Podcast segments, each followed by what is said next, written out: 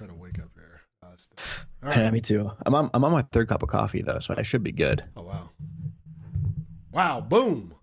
Boom. Let's get started. Intro song. Eat up the sound. Intro Eat, song. eat up the sound wave. Intro, intro song. eat up the sound. Intro Eat, eat up the song. sound wave. Intro, intro song. eat up the sound. Intro Eat, song. eat up the sound wave.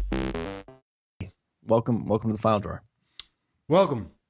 Welcome, What's up, Sam? How you doing, man? welcome. Hello, hello, Eric. Hello. Hello. How's it going? Hello. Testing. Testing. Mic check. Oh, testing. One, one, One two, five. one, two, One five. What? Yeah, you don't need to count in order. Why don't they just say random numbers? Why is it always like one, seven, two, three, eight, nine. Yeah. I don't know. Yeah. Um, maybe it's just to see right there. I tried to do it in random order, and I did eight and nine right next to each other. You're just used to saying them. Uh, it's easier. It's more difficult to say numbers out of order than it is in order. Is that what you're saying? Yeah, isn't there? Isn't there? A th- I'm pretty sure there's been studies around like if you tell people to try to just come up with a random order of, of numbers, um, it actually is not random. Hmm. So like that's why you need to use like a random generator, random number generator, if you actually need random numbers, because humans are just like incapable of actually being random. Yeah. Yeah. Pretty weird. And for my Anyway. random, for my random numbers, I love. I think we've talked about this a long time ago, but uh, I like using random.org. Oh yeah, yeah, yeah. Yeah, random. It's such a it's a it's a handy little website. Yeah. Anyway, this is uh, took an interesting turn very early already. Let's talking talking random numbers. Uh, how, how are things going with you? Uh, they're going all right, man. Um, like I said, well, um, this past week or so, um, or the past, I guess, a couple weeks, been involved with uh, some uh, research lab related projects. Um, and uh, so focus on that. Also focus on like actually working on my review paper. Yeah, how's that Um, going? Where where are you at in that? um, hard to get focused. I've hard to get. Um, it's been hard to get. Uh, um, yeah, it's hard to uh, find sort of that narrow focus. I think. I think I'm right now. I've kind of written about a whole bunch of broad things, like broadly. Mhm. And it's not really my paper's not really focused. So, um, Sure. I've been working. On I'm on, very curious actually about what you are writing about. Are you at a point where you can talk about topic or content at all, or No, or no? not really. I mean, the, the basic, uh, pre- the basic premise is um, the idea of self awareness and leadership development, and Okay. um, how people have used like 360 feedback as a way of facilitating self awareness. Um, and I think there's still sort of questions. I mean, I don't think it's all in is whether or not self awareness is really developable, developable, Okay. and also people just kind of define self awareness in different ways, and in a sense that sort of from like a social, I guess, like psychology pers- perspective. Um, one of the big theories is objective uh, self awareness theory, and it's really defined as like you know sort of that reflective consciousness that um that you experience when you sort of focus your attention inward Okay. like on yourself and stuff like that, and Sure. and um with that comes other you know there's other bits within that That- yeah, that's interesting. I mean, this. I know you. You just said that you know the kind of the social um, psych approach to it. But this also sounds pretty developmental. Um, I'm reading uh, a book right now called The Everybody Culture um, about what they call deliberately developmental organizations and about how basically adult development um, about how great organizations actually foster the development of their people through from from I don't I don't actually have it in front of me at the moment. I don't remember what the kind of categories are, but the idea of um, basically becoming a more complex individual um, allows for uh, um, better leadership development and and things like that. I think in, intuit- intuitively, um, you know, a lot of that all makes sense and stuff, but um, I don't know in terms of. I mean, obviously they've done research and stuff. I, I, I'm curious to know what the research literature says, and um, even within like the leadership development, intuitively makes sense. Okay, help people, you know, become more aware of the, themselves and stuff. Um, helps them develop as a leader. It makes sense, and it's in the it's in a lot of the practitioner literature, like books that you know you, you probably have come across, books I've read, articles, etc. Right. Um, Oh no, but it's so what's you that? froze for a second. Uh, it's um the the but in terms of like the literatures that kind of talk about self awareness, I mean, it, like you could go to like I guess more of the management literature and they speak of it slightly different. Some of the literature more in in terms of how they talk about self awareness, it seems more and I know like it's splitting hairs, but it seems like it's more um talking about like self knowledge, knowledge of self, not just awareness of self. Like and so being being knowledgeable of um weaknesses and strengths and things like that. You know what I mean? So it's not. Is it the same thing? Is it different? You know. You, know. That's why I, I think I'm having a hard time because it's like the t- a lot of t- these terms are just used um, in different ways. Yeah. Oh, it makes me think about people. metacognition as well. Kind of falls into the same family of stuff. Thinking about your thinking. Yeah. Yeah. Well, I mean, if you want to talk about that, you are talking to the third author of a chapter on metacognition and leadership development. yeah. I mean, but you know, it's a third chapter that you know that uh, was the edited journal that we did, right? Or is Yeah, that, yeah. was- And Third author with Hunter and uh, Lisa. Well, it goes to show. I mean, it, you know, all the stuff. And that was like a leadership development or leader development Yeah. type of uh, edited thing. And it goes to show all this stuff is intertwined. You know, all this, you know, all this theory and stuff is intertwined, or if not intertwined, overlaps. Maybe take uh, goes at a different angle when trying to sort of understand whatever this uh, developmental phenomena that we're trying to Mhm. Explain and stuff. And um, yeah, so because of that, you can kind of not go down a rabbit hole, but you can kind of um uncontained, you know what I'm saying? Like not focused. If you're not focused, you can kind of Mhm. keep on going in all sorts of places with this stuff. And so I think my objective is just to get more focus on I guess what I'm trying to Right. review in my Right. uh, review paper. Um, so that's that's the school stuff. Uh, I want to talk to you about the you know the, the portfolio news in a second, but I, Oh, yeah. I want to catch up with see how you're doing, man. I know you. All this right. has been your um your uh, thesis. Uh, I I think I called it. What did I call it? A thesis. I was going to call it a thesis sabbatical. Is that would that be Oh. appropriate? Uh, I mean, that's not what I've been calling it, but we can roll with that. All right. Like, Sabbatical makes it sound like I get to just chill. well, now like a lot of times when people take sabbaticals, sometimes right. is for a purpose. It's, it's to do other stuff. It's to do research or whatever. Yeah, so let's call it my thesis sabbatical. I've been calling it a PhD retreat. I like no. I, actually, I like that better. Let's let's call it PhD Um, Well, retreat. it- actually, so I think thesis sabbatical is accurate for this trip, but I can I, I plan on doing more of these in the future, and those will be uh, just PhD retreat because I'll be done with my thesis and working on other stuff.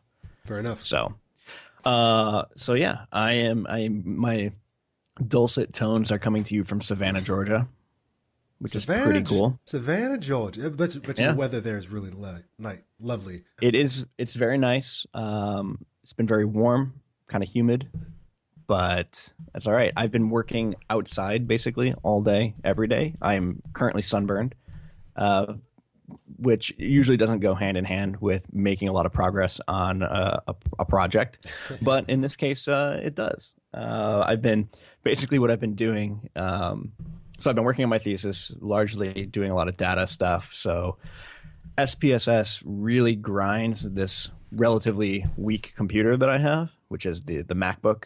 Um, It's pretty underpowered, uh, so it really eats up battery. So I've been working, you know, probably about four or five hours, and then by then my battery will be dead, and I'll go charge my laptop. That's so sad. and I will, yeah. Yeah. And then I'll go, uh, I'll, I'll go in the pool while my laptop's charging, and then it'll charge up again. I'll come back out and work again. So my my underpowered computer and its battery woes have been enforcing my kind of like working rhythm, which has been fine.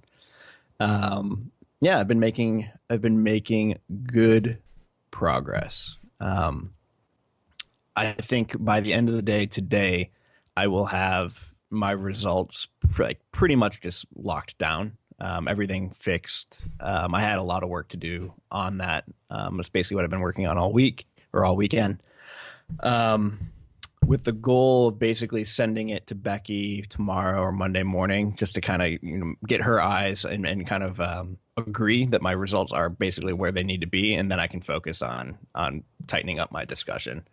Um, but I uh, I feel good about where I am. I'm definitely moving forward. I've been working pretty consistently for the past few days on this stuff. I'm not really wasting any time or anything. Um, you know, so things are going well. It's good, man. And so, um, have you have you sort of isolated yourself to that house?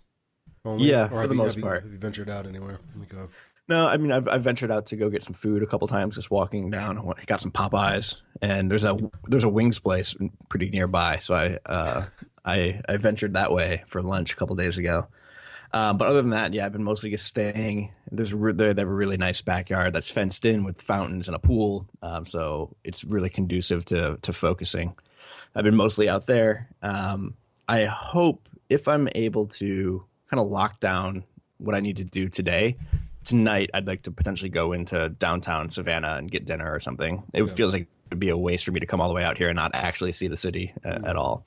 Uh, but it's kind of contingent on me just getting to where I need to be on this. And then tomorrow my flight leaves, I think at like 1 p.m. or so back to New York. It's cool, man. Yeah. Um, yeah. So I need, and one of the things I have to do today actually is is schedule my uh, my next PhD retreat. I decided that one of my tasks during a PhD retreat is to look ahead and actually go ahead and put on the calendar and book a ticket if possible. The next one that I'm going to do. Yeah. So I got to figure out where I want to go for that. Yeah, it's um, it, it's good that you found success, or you feel like you know you, you're able to make good progress Yeah. uh, with Yeah. that. Um, I mean, I think I really do think doing something like this helps because I, I mean, I, I did use frequent flyer miles, but I had dropped some money for the Airbnb and buying myself food and stuff. So like, it's not a, an insignificant outlay of funds to do something like this. So it helps really focus in and, and make it Yeah. worthwhile. Um, which is- I mean, in, on one hand, sounds kind of sad that my I need to like trick myself like this to really focus in on the work. Um, but on the other hand, it works. So I'm gonna do it. I mean, I, I think we talked about this already, but I mean, there's something to being able to just uh, isolate yourself mentally Mm-hmm. and also, I guess, kind of physically to just focus on like one, not, and I say one task, but obviously there's you know multiple things within that one Yeah. task. Um, I don't know, like it, it, it's like yeah, if, if that's what it takes, that's what it takes. You, you know what I mean? Yep. Yep. Um, Yeah, I've I've become less judgmental about it and just not. I just do things that work now. yeah.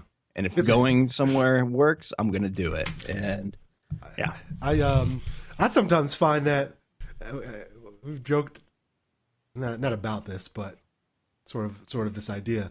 I, I, I sometimes find that sometimes just gorging myself with you know crappy food like Little Caesars, uh, what do they call it, Detroit style pizza, like the deep dish pizza. yeah, that's right. helps. I mean, I don't know if it helps me or not, but it's probably like a, a stress eat.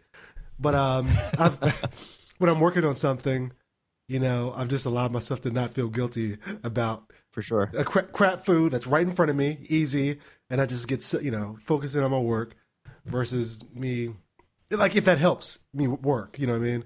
Um, Yep. Versus me feeling just terrible about well I can't eat this because blah blah blah. I'm just gonna say screw it. If it helps me That's work, right. just do it. Yeah, it's Do all it. it's all about like eliminating uh, other things that are are taxing your mental ability and just so you can you can free it all up to work on this the the task at hand. No, it's about everybody finding what works for them and eating Detroit style pizza works for you. eating wings works for me. Um, I'm thinking maybe so for the next one, you know, I still think I need to I need to come out your way. We need to have a, a weekend of of PhD uh, uh, positive reinforcement and potentially in person the file drawer. I'd be down for that, man. Um, I would say I would say we you would welcome to stay in our spot. Um, all we have is a uh, kind of a bean bag for, for you to crash in. I like I It's like a, a beanbag. It's a large bean bag, but there are other places around, and even there's some in, in the city type spots. And Airbnb, if you've had success with that, I don't Yeah, know yeah, how, I have. how crazy. I definitely have. It's been the last two have been great. Uh, what I'd probably like to do is, uh, I mean, I know if you do, if you did come here, me just getting out here too, we could maybe find a spot um, That's what I was thinking. in, in the uh, hill country. is pretty dope. yeah. It's like a few hours away, uh, but I'm it's all like about that. it's like isolated, and Oh no, you froze. Oh no. I still hear your Oh, audio. back. I still hear your audio. So, can you hear me? All right.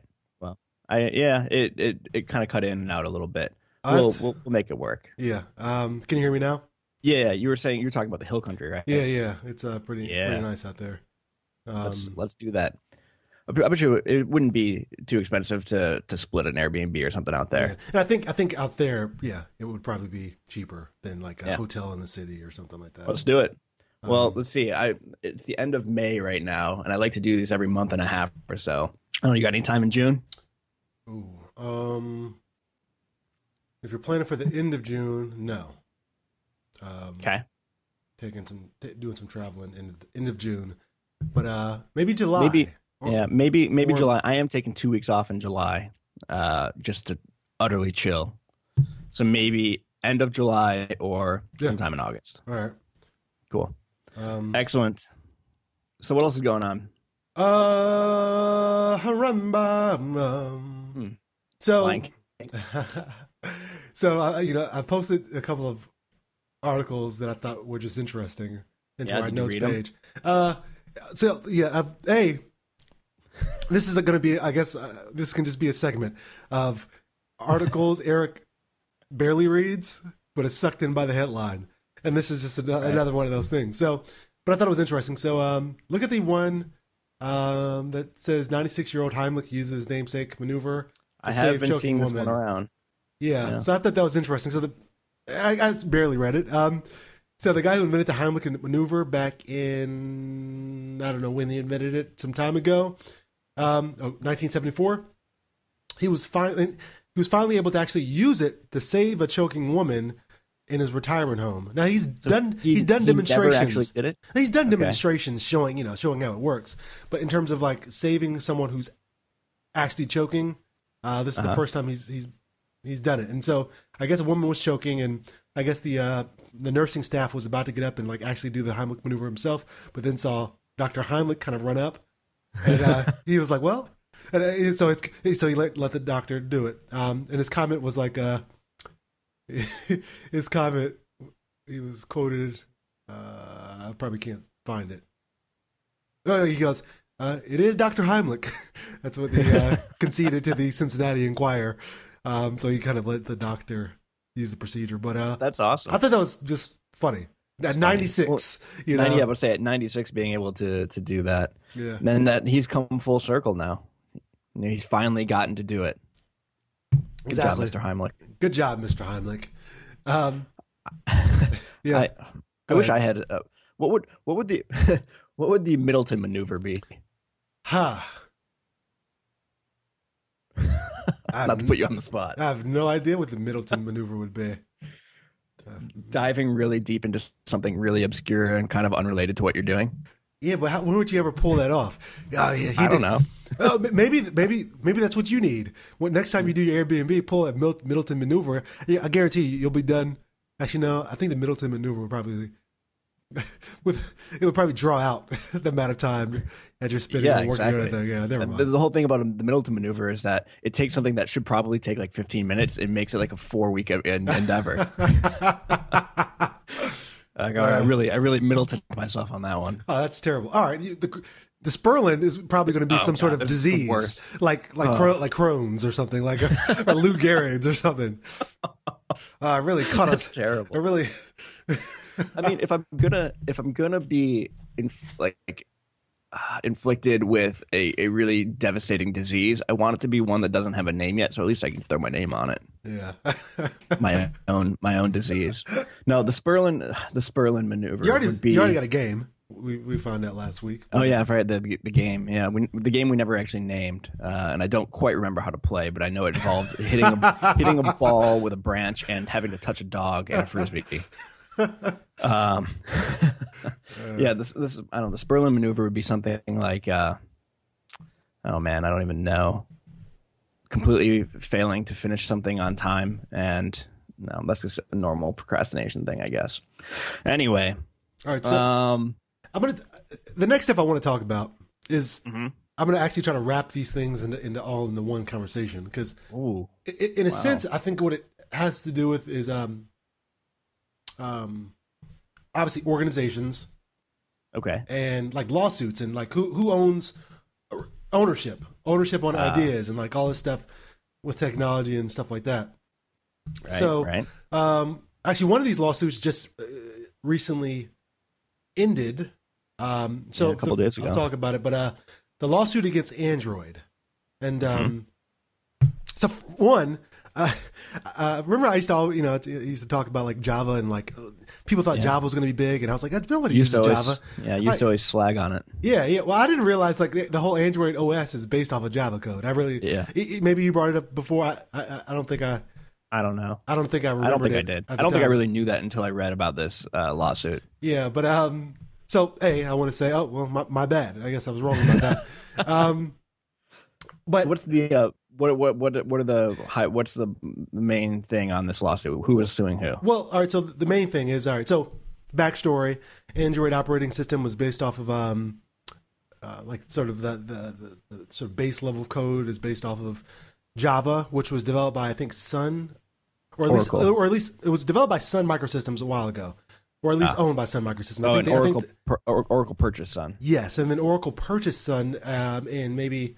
2010, and so because of that, Oracle was like, "Oh, hold on a second, Android used a lot of our code. Mhm. We're owed some money."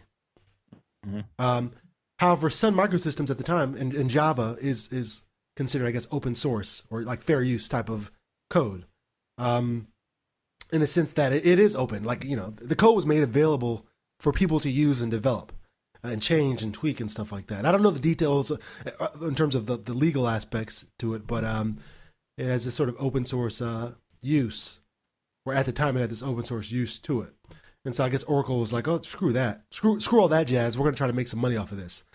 Um, and so I, I didn't have the like because it, it just uh, the the, the uh, trial. So basically, Oracle is trying to was trying to sue Google. That trial just ended. I didn't post the article here, but I, I saw that the court basically determined that, um, you know, Google and, and the Android operating systems was was within its rights in terms of how Right. they used the code. Because what they did was they looked looked at the code and they didn't just like cut and paste the code into their own system. They rewrote the code using that their sort of you know I guess same logic and all that stuff uh, within the rights of the whatever the fair use law states.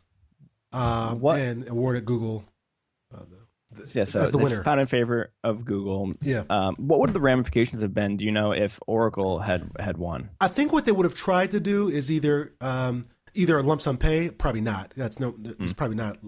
It's probably not the best way to get money, or like some uh, back pay, on what's already been done, or like monthly licensing or yearly Yeah, yeah, licensing, yeah. so they could get that ongoing money. Gotcha. like basically that won't end until Google changed their whole Android OS, And which, change Android, which they're probably right. not going to do because that would be so difficult to do.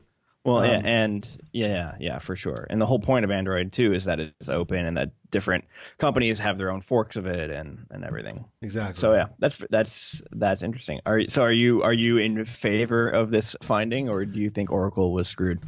I think I think Oracle is almost like a patent troll, dude. I mean, I, th- I think I don't think Oracle was screwed. Hey, they bought it after the fact. They they, they knew the business that they they purchased. I, I don't know the de- the finer details, but they knew the business model of the company that they purchased, being that it was open source and stuff like that. And I Right. think they were just trying to. Um, uh, I'm probably wrong about aspects of this. You know, I'll, I'll concede, but it seems, seems like they were just trying to legal muscle uh, their way Right, well, I mean, some money.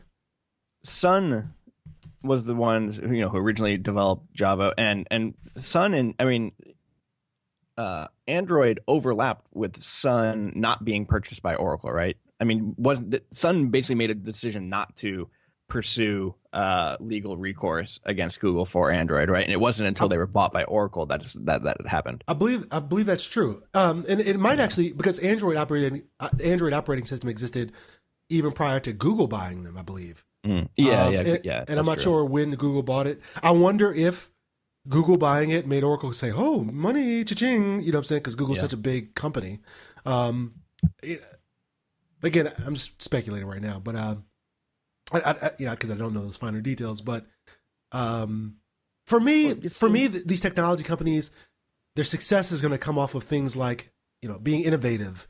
Their success is going Mm. to come off of things like like we were just talking about earlier, developing your people to be even more successful. Their success is going to be is going to c- come out of um, uh, creating like a creative uh, environment, uh, not just off of suing companies to get you know to get money. Sure. I don't think it's a Well, good business model.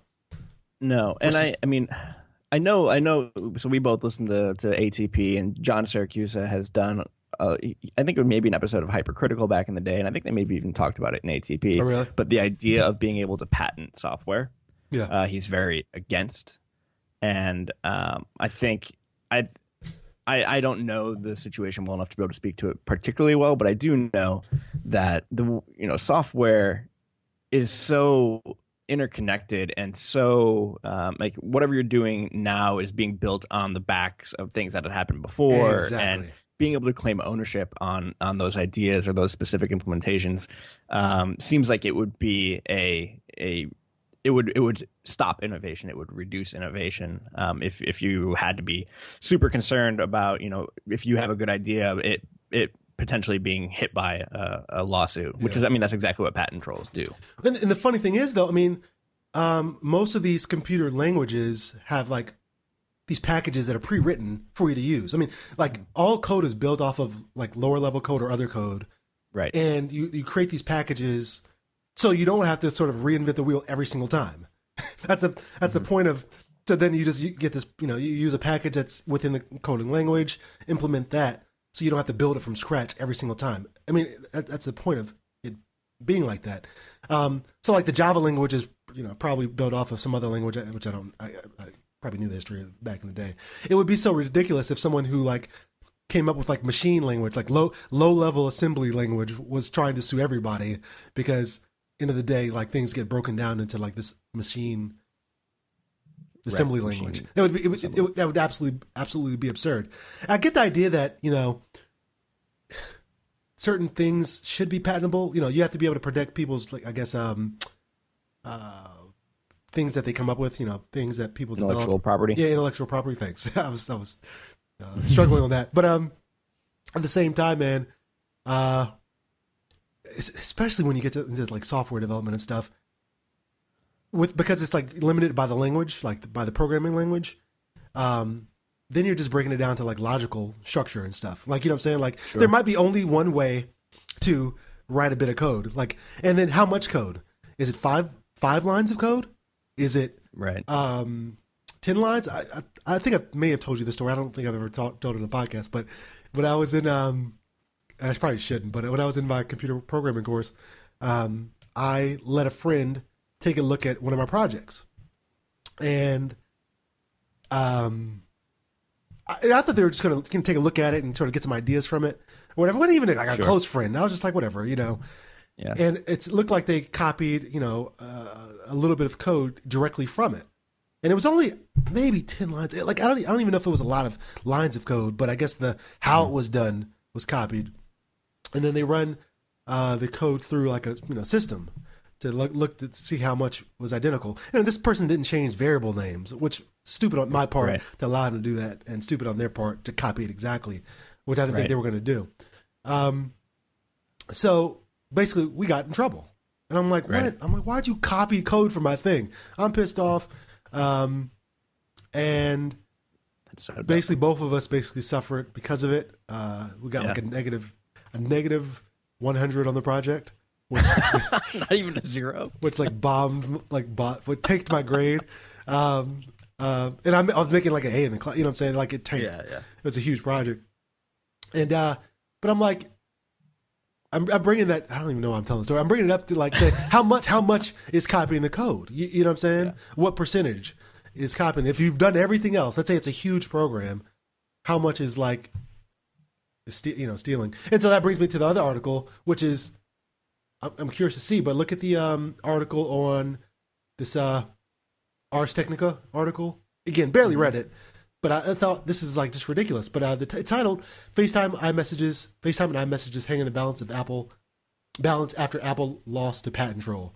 So I guess someone sued uh, Apple, uh, some patent troll, and these patent trolls are real. And you know, there's like Right, and, and let's be clear too. What a patent troll does often is is patent what like very simple things, and then go after other companies that are infringing on those patents. and- right, and they don't actually produce. They don't actually don't produce to- anything. yeah, and oftentimes they'll either look for patents to actually expire and then buy, you know, repatent Right. it or something like that. They're, it's very opportunistic. Um, Right. it's strategy, and um, And, and then you you sue the larger company and you try to get them to settle, basically, exactly. to Exactly. make money. and they take advantage. Like I was hearing people talk about, like you know, Adam Carolla doing like patent trolls going after him for podcasts and stuff like Yeah, that. Yeah, I was going to actually ask about that. That was the big deal a while ago. What what has that been resolved yet? I think they kind of settled back. I'm- don't think it's been resolved. I think they they can still sue if they wanted to, but uh, essentially, if you try to fight back, it it becomes a who has enough money to hire lawyers. That's what it's. Right. A, it's a battle of money, and so the patent troll, I think they typically will try to exploit the idea that people aren't going to have enough money to fight it, and they're going to just pay out um, some Yeah. money or give up. And uh, and when they're in conversations about that, the the podcast one, it was a known fact that they uh, took advantage of a court system like in Texas that seemed to be more liberal in um, awarding in favor of the patent troll. You know what I'm saying? So even strategy down to that is ridiculous. But um, going back to Apple, so it's uh patent troll uh, Vimitex, I guess I don't know how to pronounce it, um, is trying to sue Apple. Uh, let's see. This is this is what happens when you don't really read an article. Let's read it on air. um, let's see. Uh, They're suing over FaceTime and iMessages. yeah, right? saying that I guess Apple is violating a patent. So what what they're probably going to try to seek is some sort of licensing from Apple, and I think that's ridiculous. That's absolutely absurd, man. You know, um, so the Apple Apple products include VPN on demand, FaceTime, and iMessage platform. Uh, according to the court filing, once those services blocked because of the loss of sales and reputational harm caused to Apple's harm. by Apple's distribution of the infringing features. Um, now again, I think you there has to be some law in place to protect people's intellectual rights, but there needs something also to. It needs to go both ways. You know what I mean? Yeah, here's a great sentence from this article. V- VirnetX has been saying for years that it has plans to market various products, but for the time being, its income comes from licensing patents. That's that's so shady. Yeah, man. So um, I think it's yeah, I don't know. I mean, the whole point of of the patent system, and I'm probably talking out of my league here, but my understanding, you know, is to to spur innovation. You know, so if you have a good idea, you know, you'd be protected for a certain number of years to be the only one with being able to manufacture or sell that idea. Um, so that will changes the incentive such that you know people you'll you'll be incentivized to go out and create new things. Um, that doesn't seem and that, that seems to work in the hardware world, uh, but in in software that does not seem to be Yeah, the the case at all anymore. So on a, like I said, Siracusa, and I'll I'll put a link in the show note to the episode where he talks about it. I mean, he advocates like uh, software itself just it should not be patentable or copyrightable. I don't know. I- You know, I don't. Yeah, I don't know enough about. Like, I don't do I that don't type either. of stuff. I'm Uh, totally talking out of my league. yeah, here. you know, but um, that's that never stopped us though. Oh no! And so, like, as I was looking at that, it's, you know, it's funny. I was thinking, um, I was in uh, the bookstore at like Barnes and Nobles a couple weeks ago, and I was looking at like code book, and I was like, huh, you know, working on this like little project, which was not really a program, got me kind of um some juices flowing. That I, I think I do want to like try to relearn some sort of pro- programming language, or learn some sort of programming language. And I was looking, kind of just googling, you know, what's the best, what makes the most sense in terms of programming language for psychologists, for research psychologists, and stuff like that. And couple of things that kept on popping up was like obviously learning R, which I think we've talked about before. Right. Uh, and I, is- I, I originally, I'm actually going to be changing my portfolio item to not from learning R to learning Python instead. I think. Nice.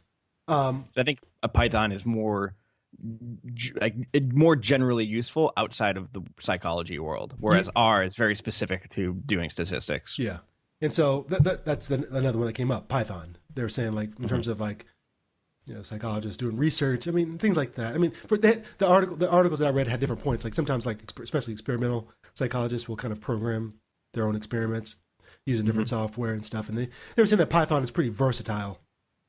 Right. It definitely um, is. in terms of a programming language. Um, and then I, I was thinking maybe like uh, less. I think it's less of a programming language, but it's like syntactical sort of database management system, but uh, SQL, and I think like MySQL is like a free version of that. Um, because being able to use like databases, const- the, I think that there's so much value from being able to construct your own like database management system. And uh, you know, I know um, nothing about that. Tell me more. uh, uh, think of think uh, think of Excel like a database, right? Right.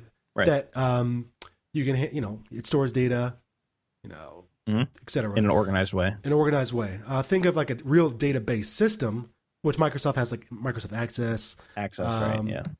Uh, but think of that as like being able to c- conjoin or link different table sets together. So it's more dynamic. So like within one, uh, and then a lot of programs are based off of this. Like think of like a customer management system, right? I you lost me? you. You lost me. Um, oh wait a second.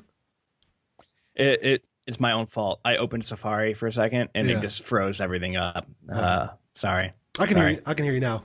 Can you All hear right, me? Can cool. you hear me? Yeah, yeah, we're good. Okay. We're good. um, so think of think of that as a, uh, th- like so if you have a, like a, a table that has like customer information in it, each of those customers basically has some sort of unique identifier, and then you could have let's say their, um, you could have in that basic table you could have let's say what they bought. I don't I don't know. You call that what they bought table. And another table you could have where they live, you know their address, their maybe financial information, and then you can use queries basically to query the whole database system to pull out the information specific from that table, you know, what they bought to where they lived, and basically create like views of Sure. um, whatever information that you specifically want to look at. So I have a it's, a better you. way of organizing data, essentially. Okay. Yeah. So, given how interested you are in programming and data and stats and stuff, and how big of a deal it is now that companies are using, you know, big data and hiring people to do to manage and and build out their big data systems. Have you thought about, you know, doing anything in that realm as a as a career option out, outside of grad school? Uh, no, I haven't really thought about it. I think within the big data stuff, I took one class that they talk. We had a guy come in and talk about it a little bit. Uh, some of the, some of those, um, some of that type of research uses like different types of software. Um, I, I, interested in the sense that maybe I'll look into it. I don't know, but I think I have Right. a, a lot to learn. And I don't know if I necessarily want to become an expert in any of this stuff, or the time. Gotcha. I don't know if I'm willing to put in a lot of time to become like an expert in any of this stuff. Um, Mhm. The big data stuff, I, I do have something. You know, when we talk, you know, like from our stats class, we talk about like, you know, modeling and you know, like regression as a type of model and all this stuff. I, I worry that even in some of this big data stuff, you know, are we just uh, creating these complex models and like you know, and and like overfitting our models to, to, to where we think that we can sort of predict everything. I, I don't know. I think it's just Mhm. weird. Everything is Just capitalizing on the fact that we have a crap ton of data. Yeah, I don't know. Um, Spurious correlation. but maybe it's not. I mean, maybe with that much data, you have so much you know, power Oh. and, and, and power and stuff. But uh, I, I don't know enough, enough about it. I'd probably look into it. Um, depends. I mean, what would I use it for within an organization? Is that data like when we talk about big data? We're talking about more than like ten thousand people. We're talking about a lot of data. Oh, yeah. We're talking about millions. yeah, we're talking about a lot of data. And like um the guy who spoke to our class, they talked more so about like modeling for like country level stuff, you know. Um and I don't know if that uh, obviously it has to apply to organizations, but I, in terms of what I want to do, I don't know if it would apply to what the stuff I would want to do. Like Google has like Google, you know, Google Analytics and stuff like that, but don't they use a lot of their data that they accumulate from like Google searches and all that stuff? I don't know how it will work in an organization with I, I don't know. I just Yeah. know that. I mean, it seems like every every tech startup um, has talks about you know big data and and I've even just like looking around, I've seen you know it seems like every con- every company is always hiring uh, data scientists to do stuff. Well, do, do you think that's because that's like a, a trend now, or do you think they actually know what, they want? Like I, sometimes I think I people think just want to hire. I think it's a trend, and they're hoping that they hire the right person who then can use because data data is so easy to collect now, Yeah. right? In in many ways, um, and I think most companies have no idea what to do with that data, so they're hiring people who do know things to help them make decisions uh, with all this data that they're collecting. Um, I think I think that's what's what's going on. Yeah. Um, Anyway, what uh, but so Python, maybe SQL, maybe R. yeah. How do you how you gonna how you gonna make that decision? Uh, I don't know. I mean, it, th- this is something I probably do after, you know, orals as I'm working on my Yeah. dissertation to kind of s- switch the game up and Right. um, I don't know.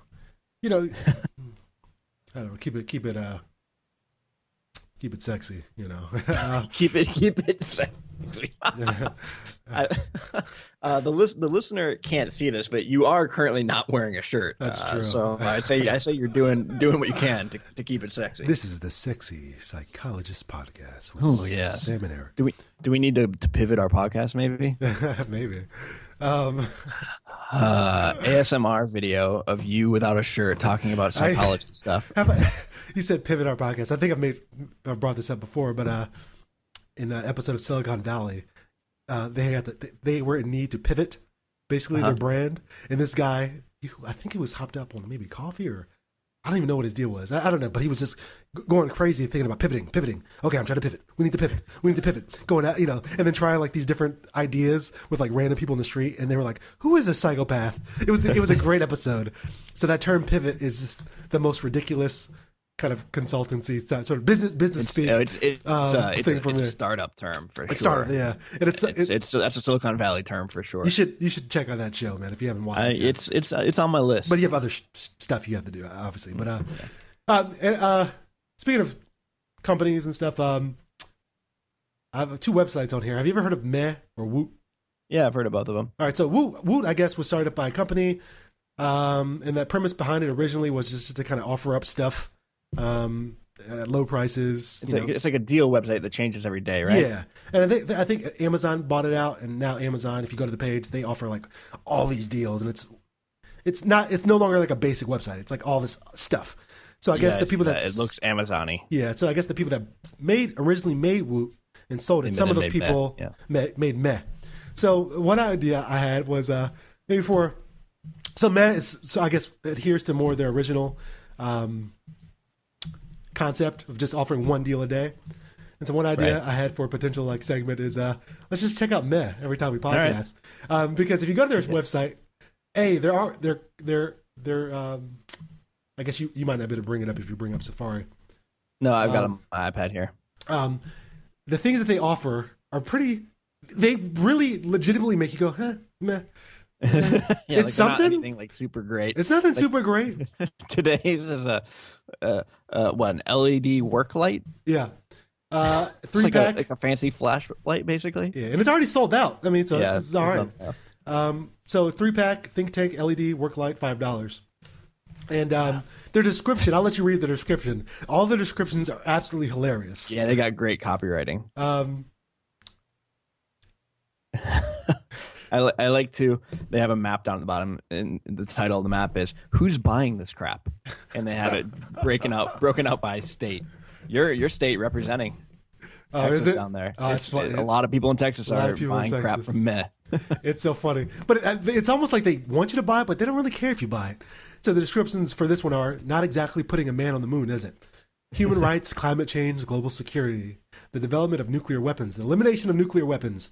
When we hear these, the words think, think tank, that's the kind of issue we expect them to be working on. Not so big, you need an entire tank to hold them. Not putting a hook and a magnet and a array of LED on a cheapo flashlight and calling it a work light. So, so I just I, I heard about this website on some on something else to listen to, and I think it's just brilliant. It I love good. it. Um, I, I, I'm in favor of this becoming a new segment of uh, the the podcast. yeah. It doesn't have to Uh, bonus bonus points if we actually make a decision to buy something from Meh. Oh, yeah, definitely. When we when we go to check it Oh, out. Oh, definitely. That's uh that was definitely in, in the, the wheelhouse of what I was thinking. Th- My- this actually I probably would have bought um for five bucks, but it's sold out. You know. yeah. and it's only what ele- eleven o'clock East Coast. Um, and it's, they they change this up every uh every at midnight, I guess. My uh my dad for sure, and I think some of my brothers, they have some other websites that are like this, like a daily deal website specifically around like outdoor gear, and they lose their minds on this. It's actually, I think it's not even a daily deal. I think it changes like on a minute to minute basis or something. Oh, yeah. I just remember, maybe not recently, but I distinctly remember my brother and my dad basically just refreshing this website all day long and talking about, you know, and, and like making purchasing decisions based on things that they had seen on there. I'm sure, I'm sure I'll get some feedback from them about what it is and why it's so great and why I'm underselling it by talking about it dismissively like this. But it's no meh, It's no meh. meh. Meh. Um, cool. Well, good, good addition to the podcast, Eric. You really, you brought your A game today. I appreciate it. Thank you. We had a little time because we pushed it back a bit. I know this is the most prepared I've ever seen our document for uh, an episode. I mean, not prepared in the sense that you, of course, you didn't read any of the articles, but you did put links in there, I did. I did. which is which is a major step forward for us. We need to. If you come up with an idea for that, I, I do want that to be a topic. Articles Eric didn't read, so we, we, it doesn't have to be weekly. But uh, I like it. all right. I mean, while while we're do while we're talking about you know segments, and we could always check out Yahoo. Ooh. At no, we can always check out ATT.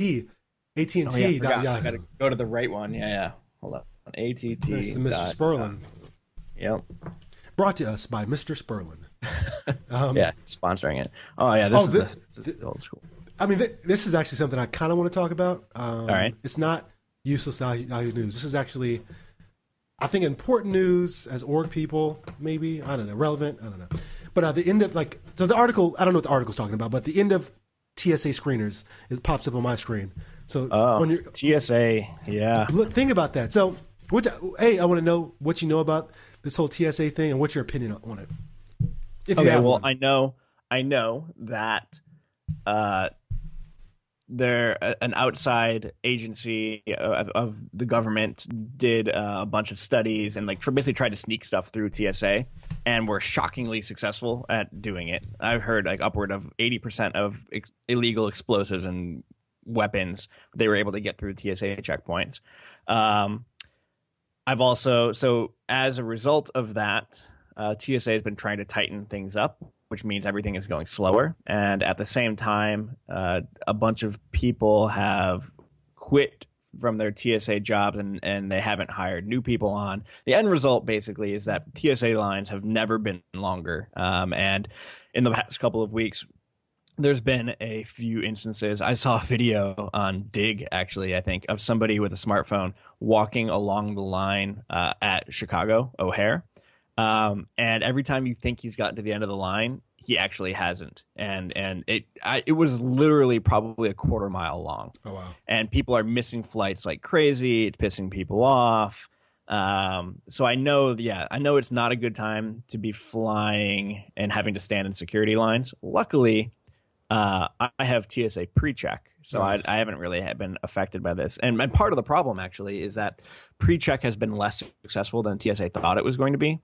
Something along the lines of they're only at a quarter of the number of people who have signed up that they thought would sign up for it. Yeah. The idea being, you know, if more people sign up for pre-check, then the lines will be shorter. Um, and I even know now too that some airlines are trying to do things to help relieve the pressure on TSA by, like, I know, like like Delta and United, I think, so are are having their employees do some of the non-security stuff at the TSA checkpoints because I guess not every position at a TSA checkpoint has to be held by a TSA agent. So try to free them up to focus on the actual security stuff.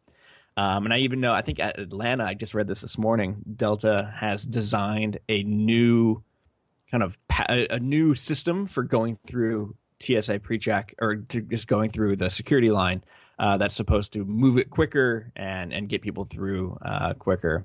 So I know it's there's a lot of unhappy people about TSA stuff. Yeah. Uh, so I mean, that's that's basically it. I think also what TSA has done is they've also, um, I don't they fired people, but they've they, in the past they've increased more part time people, not full time or something like that. And also, and I know whoever was in charge of it uh, was relieved of their duties. yeah, um, because he something along the lines of he had gotten uh, like ninety thousand dollars in bonuses in the past year or something Mm-hmm. in ten thousand dollar increments. So they think they're kind of like trying to tar- fly it under the radar, Yeah, and yeah. you know, under his tenure, TSA has just gotten like worse and worse. yeah. The funny thing is though, so you know, this is when I sort of uh, block out people either on Facebook or just in, in life in general. Is when the, the so I, think sort of knee jerk reactions that I've seen are, see, big government, big government can't do anything. I'm like, all right, well, eh, that's part of it. But um, but you have to understand, like the re- all right, so th- go, go back to the reason why TSA was. I'm not, I, I'm not, I'm not defending TSA at all. I, I mean, th- whatever's going on, it's terrible, obviously. But and I want to also say I've been saying the TSA was messed up for ten years, like years, because I've worked in the airport um, when I was younger. Um, but um, uh, it's such a knee jerk reaction, and people forget that. Well, okay, TSA was established because, well, unfortunately, something did get through. Uh, Right. 2000 what 2001 um Yep. and it was tragic and people were begging we need to do something. We need to do something you know what i'm saying? So let's stop with all this knee jerk you know knee jerk stuff um, just because it's government run doesn't necessarily mean that's why it's bad. I think part of the issue is this. I think um and so these are the things i've been saying for probably a decade right? Um you're treating uh, this agency as if it's some sort of comparable thing to the FBI, like Homeland, you know, Homeland, Homeland Security, TSA. However, I think the workers are hot. I don't want to, I don't want to diminish anybody. Are hired as if they're just kind of run of the mill. Eh, well, it's average Joe, average Joe. Let's hire Right, an average Joe right. worker. And so those things don't line. We call them agents. you know, you know. What I'm saying I've been for the longest time. We call them agents, but it ain't. It ain't like they're being hired like on some FBI thing. You know what I mean? yeah, exactly. It's not like that. Um, right. They're they're treated like they're treated like a part time worker. Yeah. like a season seasonal worker. They're Right. treated, you know. Right. They're, they're, taking tickets at the uh, the the amusement park. Yeah. Yes. You know what I'm saying? So I think that mis- there's a misalignment there. That's and it's, I could go deep with that. Um, on top of that, inconsistency just across all airports.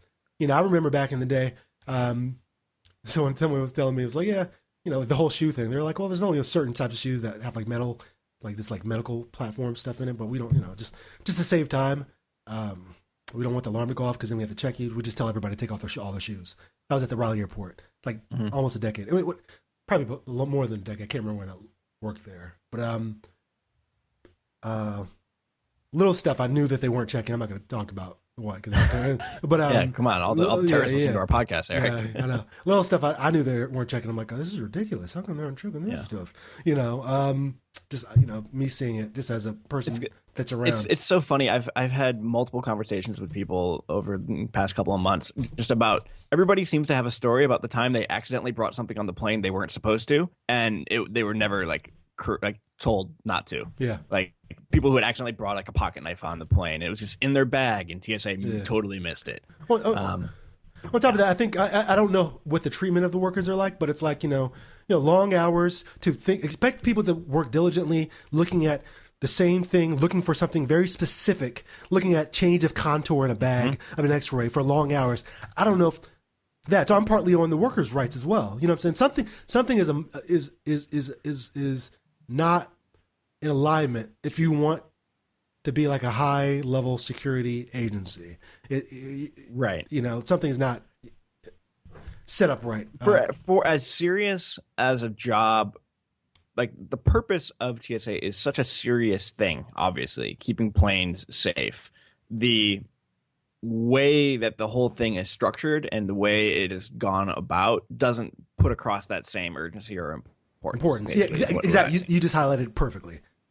You highlighted it perfectly. Um, and that's not to diminish the people who currently work at Not at all. It's it's it's a structural system thing, basically about how how the agency just goes about doing its its work. Yeah, I think um, they, they they project themselves one way but act a certain way, a, a different way, and it, they're not congruous. Exactly, and yeah, not to diminish for people at all, because maybe it's you know, additional training. It, I think it is partly hiring the right people Mm-hmm. is, is is important, but also like yeah, being congruent with what you um, espouse in terms of what what what your um, uh, obj- objective as an organization is Sure. and what you actually do. And on top of that, being a government agency, I think this is the issue with a lot of government stuff is we say we want this stuff and we create it. However, then we bleed it financially dry, or, Right. or we try to cut so many pennies dry, or we borrow their money to put elsewhere. I mean, that's often what happens. You know, Yeah. So I don't think I don't think I don't think um I don't think things fail because they are necessarily oh, for the sole reason because they are run by the government. I don't think that's what the issue is. I think it's more complicated than that. And um, in saying that, I think that stuff needs to get looked at. And uh, I, guess I, I get trouble by people just big government, got big government. oh, see when they take over everything because the same thing could be happening by a poorly run private industry. Sure. Well, actually, I'm just I'm just sitting here thinking about um, Uh, private companies. what what what a solution might be. And well, I'm going to say I'm trying to think like where are the incentives in this system? So the the airlines themselves, for example, have two incentives that might make them a better organ, better organization to be in, in charge of screening. Well, on the one hand, they don't want to lose planes, Mhm. right? Like it's expensive for Delta to lose a plane to anything, so they're going to take the the safety of those flights very seriously. On the second hand, they don't want angry uh, customers either, so they're going to do everything they can to get customers through security uh, as quickly as, as possible. Because right now, airlines don't have any control over the, the wait time at TSA, and they can't hold planes back just because the TSA lines are super long. So when people, but when people miss flights, people will go on Twitter and and and talk about the the airlines Airlines. themselves. You know, that's so. If you, if you have the airlines basically being in charge of security screening, I, it seems like Well, their, their incentives are aligned I to don't- maybe make it a, make it better I, I on currently both on both fronts. And I, I agree, but I don't think it's currently that's how airports in general are set up or prepared to do it. Oh, they're because not. because They're the, not, I mean, the reason they're, they're, they're, they're, the airlines are coming together to use one shared resource, which Mm-hmm. is this resource of the airport and the things that come with it. You know what I'm saying? Sure. and uh, you know, but it wouldn't let- be a huge deal to to essentially basically you take all of the airlines that has so each airline has maybe like a certain percent it makes up a certain percentage of the traffic at, at I was about to say you have to do some sort of proportional type of thing. so then so then you yeah so then they at that same proportion are equally responsible for coming together and, and figuring out the security stuff. I mean, yeah, it would take some it would take some teamwork and, and cooperation among the airlines, but at least in terms of security, their incentives are all aligned there. I, I think I think uh, a lot of the jobs kind of almost kind of what you sound like Delta was kind of bleeding into when they changed the whole system because um like we had this thing called uh, global air, airport services that's what uh that's who I used to work for when I used to pu- push wheelchairs there they used to do the actual security and all that stuff um, before the TSA came but I think what it is is they just um you know, they like for instance at our airport, they kept the wheelchair people as the global airport services, but they changed pretty much everything else. I think they needed to probably instead of change everything. Some of these jobs don't necessarily need to be like official, like federal agent type Right. stuff. But however, I think it is important to have people there. So maybe they, instead they could have kept some of these jobs, people that check tickets and stuff. Um, maybe the same sort of you know private private company, but had like maybe why not use FBI? I, I don't know what the scope of the FBI's stuff is, but people there who also do either maybe screening or well, uh, So I don't know the details of the job. sure. You know what I'm saying? But um, paying for FBI versus paying for what TSA currently pays for yeah. the people. So- that's the big difference. exactly. Um, but I'm saying is, how, well, that's the question. Well, do we really want it to secure? We say we want it secure, Right, Well, do right, we right. really want it secure? Well, yeah, I mean that's right now. I mean the the phrase that people use, it, it's security theater right now. yeah, yeah. that's that's what it is, and that doesn't. I mean, and that's it, it's not. It'd be one thing if it was security theater and quick to go through, because then on the one hand you'd be like, well, you know, at least we're going through this very quickly, and we know we're kind of risking things by not doing it right. But we're doing security theater, and it takes forever. Yeah. which is like that's that's not worth it. And I, you know, I, pr- I pride myself, but like being able to get through the security line Oh, me quickly. too, man. Not not, be, not because of the weight. Obviously, you can't do anything about the weight. But No, once but you're up in there, the way you conduct yourself. yeah, yeah, you know what I'm saying. Like as I'm kind of inching up, getting closer, I'm pulling out that laptop already. I'm stacking. I'm prepared. I'm you know I'm boom, boom, boom. If I know I need to take my belt off, I'm already pulling it out. Um, and not getting up there really. Oh, oh, I yeah, there's a lot of that that goes on too. So I think also some of it is also in the people going through the lines. Oh yeah, for sure. Um, People are terrible. That's part of the problem. I'm telling you, man. Pay the eighty bucks. Do TSA pre-check. You don't have to take off your shoes. You get. You don't have to take out your laptop. You just put it through. Yeah. You walk through the metal detector. How do you sign up for that? Is it uh Some airports you can do it right in person there. Um, I ended up I, I like sent in the application and then I had to go to an office in New York and have my fingerprints done and like do this really cursory interview. Um, but I think in some airports you can do it all in one one go. I'm gonna try to do it. I'm gonna I'm gonna go and do it's it. so it's Yeah. so worth it. yeah. I don't even travel that much, but just to have it done. I mean, No, it's still it's still. but that, it. some It's- people it's eighty bucks for some people years. probably don't want to do that because oh my fingerprints are going to be on file somewhere and big government and all this. You know, Yeah, well, you know. the next time you're standing in a four-hour security line, tell yourself that. yeah. Which just goes to show you human beings are in fact irrational. Yes. We're rational, but also very much irrational at this very same time. You know, Very, Anyway. very true. Um, remember how I predicted last time we talked about, you know, I was going to bring, I obviously brought my microphone here to, Yeah. to Georgia, Yeah. that I would be pulled out aside. Yeah. I, I was. Yeah, so you get pulled So out. at least they're good. They're good at finding, uh, you know, nine inch bomb shaped uh, objects in. I think it's. I think they stop you more out of curiosity, like, oh, what is that? you know. And it was actually very interesting this time. Is that when the guy grabbed the bag and he was like, "Yeah, is this your bag?" And I said, "Yeah." He's like, "All right, I got to check out your mic." So he they knew, You knew it it was. like- they knew, but like they still probably wanted to make sure that it's not you know something that I Something like, packed a bunch of explosives in or yeah, something. yeah. But it's funny the the guy who checked it was asking me uh, about mics. Essentially, he's like, "Oh, don't they make like the like the snowball one as well?" And I said, "Oh yeah, yeah." This, Did you guys this start company to- makes that one too. you guys start having So podcast he's like, talk. He's like, he's, he was like, he's like, yeah, these they're they're good for uh they're good for webcasting. And I was like, yeah, I use this one for podcasting. And then I was on my way. yeah. Which, which, which? No, I was, I was going to make a joke. Never mind. I was going to. Yeah, yeah. I was, I I like, this guy doesn't want to be a TSA agent. He wants to oh, be doing I something mean, else. okay, I don't blame. I mean, I don't blame. Yeah, every time I go to the airport and I see the the work that TSA agents have to do, it's it's it seems like the most miserable job in the world. And I know that they rotate through the different positions. I'm I'm pretty sure I've I've seen that. Yeah. But it's not. It it would be tough work to make to to really feel like intrinsically motivated to do. Which I which I think is why sometimes you'll you'll kind of go to some places and you'll hear people kind of joking around with each other. I think they're trying to make it a, Yeah. a more pleasurable place to work. Like I, said, I think they do hire some terrible people too at the same time. But that's any that's any organization, you know. Any any organization, yeah, has that problem. but uh, yeah. Anyway, Yeah. TSA, airports. Wait, so going back to Yahoo News, we talked. Ah, long, yeah. we talked a long time about that. Wait, hold on a second. yeah, There's one. Uh, they must have messed up the the uh, the the photo with the headline. the The headline says "World's largest sponge," um, but then it has a picture of Justin Bieber. that's funny. Yahoo people, all this stuff is worthless. Fun. Oh, that is that is hilarious. World's largest sponge, Justin Bieber. okay, there's like four different headlines here that are all are related to Are you, look, are, Bieber. are you looking at the ticker or are you looking at the scroll down part? I'm looking at the the the scrolly left and right thing. Okay, yeah. I see three different headlines related to Justin Bieber. I don't see any of that. Maybe maybe you've been looking up a lot of Oh. Bieber. maybe it's only in your feed because you you've been listening to you've been listening to a lot of little Beebs. Is that what they call them? That's them? right. What they call them? The Beebs. Beeb, the Beeb, I don't know. The Beebster. Yeah, I don't see it. I don't see it at all. Huh. Well, you're lucky. Hmm. I don't see it at Let's all. try another one. Oh, pancake crepe recipes. Ooh, Why is that in the headlines of Yahoo? you know what? Again, it's not. I don't see it in my headlines. Huh. Which means, oh, hold on a second, hold on a second. hold on, Here we go.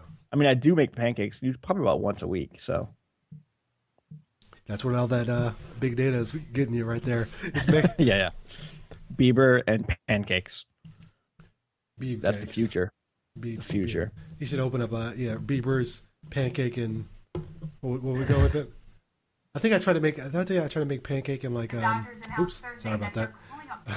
I tried to make pancakes and uh, uh, what did I make? Like lamb chops or no, no, yeah, lamb chops one time. Wait, No, together? no, no, actually, I made crepes and I made, I tried to make a crepe and lamb chops together. Yeah, that's my that's my How do you mean make it together? Like you made them separately and then put them on a plate together? yeah or- yeah that was my version of chicken and waffles. That Sounds good.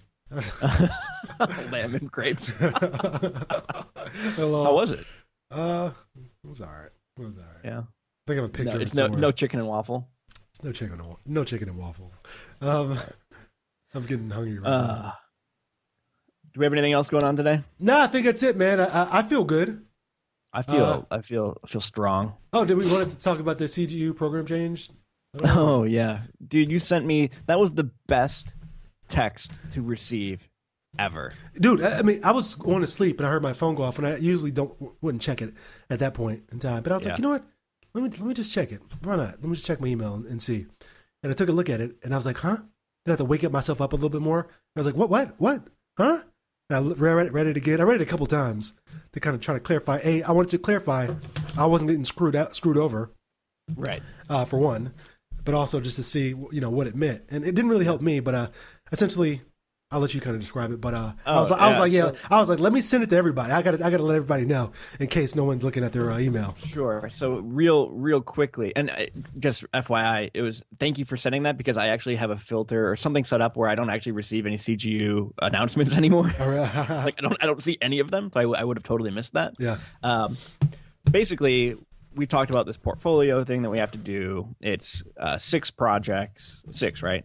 Uh, or something like it's something. it's a handful of projects, two of which are called research tools, which could either be things like uh, a stats test or computer skills test, or things like doing an eval project or doing a qual project or doing a survey project. And basically, instead of having to do two of these research tools, now you just have to do one project based research tool. yeah. So for someone like me who's already done the eval tool and thought he was going to have to do, and, and my portfolio plan said I was going to do a qualitative research project as well, I no longer have to do that qual tool. Yeah. And these, That's and, and I don't have to replace it with anything either, from what I can tell. I can just drop it. and these Which projects, really recommend. Sorry, I didn't mean to cut you off, but like No, no, this no. really, what this means is like essentially like three to four months of work I probably don't need to do, which like I mean uh, uh, these projects are not small. Yeah. I mean it was basically going to have to be a publishable quality qual research project. Yeah. which and qual takes forever to do. exactly. So it it was a huge like huge weight off my shoulders. Suddenly, I feel much closer to being finished with my portfolio than I than I did you know two weeks ago. Yeah. And so um, I had already completed the computer applications. Right. And I, I, and I just now completed the computer programming um, project based one. The computer applications is like a little skill, like a skills test, which I, I always thought, and again, not the greatest thing for a portfolio. It's, it's, it, I found it to be pretty simple, but I, I guarantee you, I can count a new a number of people that probably wouldn't have been, been able to do it in our program. Um, but th- for a portfolio project where I think it's supposed to be demonstrating your skills, test based ways of doing It doesn't it make doesn't sense. Make any It makes sense to have a portfolio full of projects Yeah, because then you can like show them to to people and actually they can get a judge of what you're able to actually do. But you can't do that with a test. Really. exactly. So I, I think it's just a um, It makes sense. Good move, it makes took sense. so long. yeah, and um, doesn't really help me out at all. Um, but I, like I said, I'm, like I said to you, I'm just happy. For, you know, for, it helps other people out because it just make it makes sense. It's a Yeah. kind of a practical thing. Um, I'm glad that uh, because that s- computer applications test thing is now. Well, now they wouldn't have just. I could, I could have petitioned. They I don't think they could have just changed it up on on you because people would probably try to sue the school if they just try to you know Yeah. change up something that you had agreed upon agreement on. But um, agreed upon agreement. But um, uh, so but this the, this computer skills test no longer sort of fits that portfolio. But I'm glad I just finished one, the computer programming thing. Like Which- you would have been you would have been pissed if you had if your two tools were that computer one and Yeah. like the stats one. Exactly. That because then you would neither one would have fit the criteria. Exactly. Exactly. That that would have been a problem. Yeah. Which I, I mean, that- that's where I was going. I was going to try to do this computer's uh, Yeah. stats tool, uh, computer test or whatever, prior to um, deciding to do the programming one. Yeah. You know, um, so and the programming one I think is actually a real skill.